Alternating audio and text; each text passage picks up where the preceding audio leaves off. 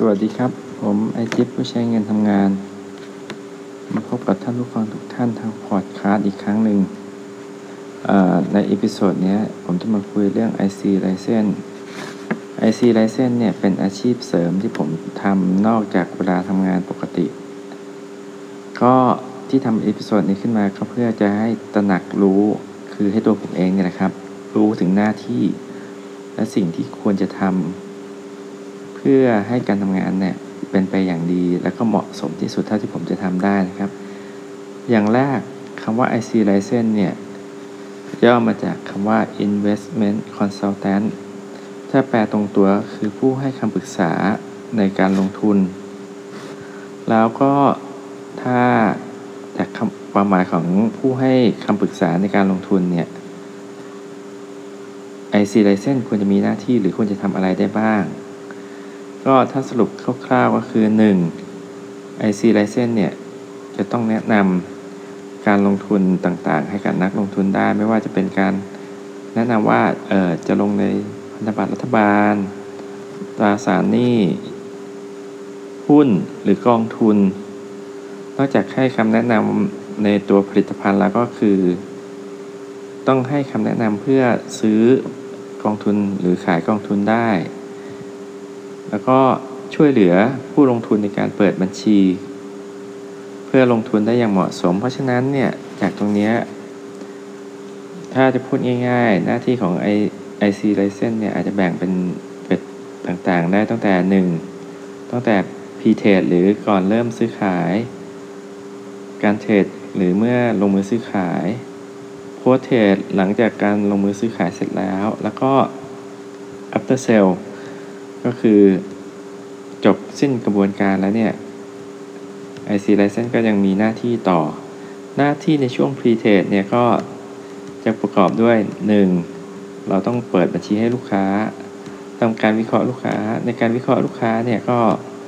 มองถึงผลตอบแทนที่ลูกค้าต้องการความเสี่ยง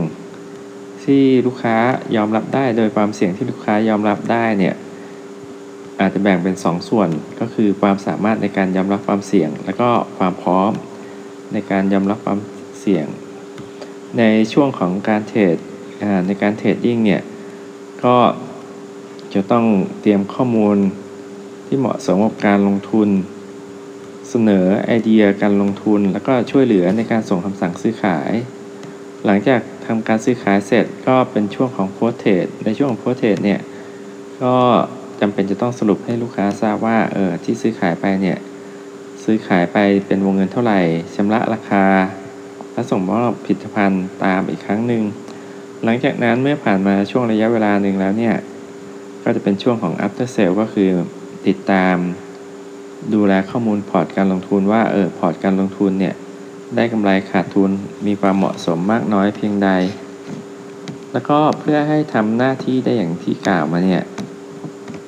IC License เนี่ยควรจะต้องติดตามข่าวสารข้อมูลที่เกี่ยวข้องกับการลงทุน ติดตามการเคลื่อนไหวของหุ้น ตอบคำถามลูกค้าในเบื้องต้นได้ แล้วก็ศึกษาลูกค้าให้ใกล้ชิดเพิ่มเติมขึ้น ในการติดตามข่าวสารข้อมูลที่เกี่ยวกับการลงทุนเนี่ยอาจจะมองจากบทวิเคราะห์ที่บรจต่างๆ ส่งมอบมา หรือข่าวสารตามหน้าหนังสือพิมพ์ไม่ว่าจะเป็นหนังสือพิมพ์ธรรมดาหนังสือพิมพ์ หุ้น แต่ว่าสมัยนี้หลายคนอาจจะมีการติดตามผ่าน YouTube หรือผ่าน Twitter กันมากขึ้น นอกจากนั้นเนี่ยในบางครั้งก็มีความจำเป็นจะต้องเข้าไปนั่งอ่านอ่านงบการเงินวิเคราะห์งบการเงินเพิ่มเติมเพื่อแจ้งข้อมูลให้ลูกค้าทราบ แล้วก็ถ้าตลาดมีการเปลี่ยนแปลง สภาพแวดล้อมทางการตลาดเปลี่ยนไปเนี่ยก็ควรจะแจ้งให้ลูกค้าทราบ ถ้าทำได้ตามที่ว่าเนี่ยแล้วก็ มีข้อมูลอย่างที่ว่า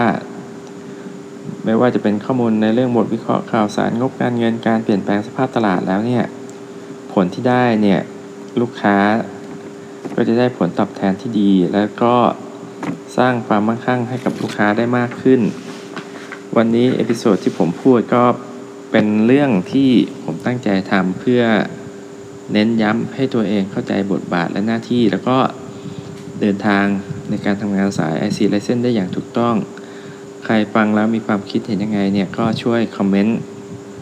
ในแฟนเพจของ Investor Jeep หรือจะคอมเมนต์ที่ตัวพอดคาสต์ตรงเลยก็ได้นะครับสำหรับวันนี้ไอจิปผู้ใช้เงินทำงานก็ขอลาท่านผู้ฟังทุกท่านไปก่อนนะครับ แล้วครั้งหน้าเราจะมาคุยกันอีกครั้งนะครับผม สวัสดีครับ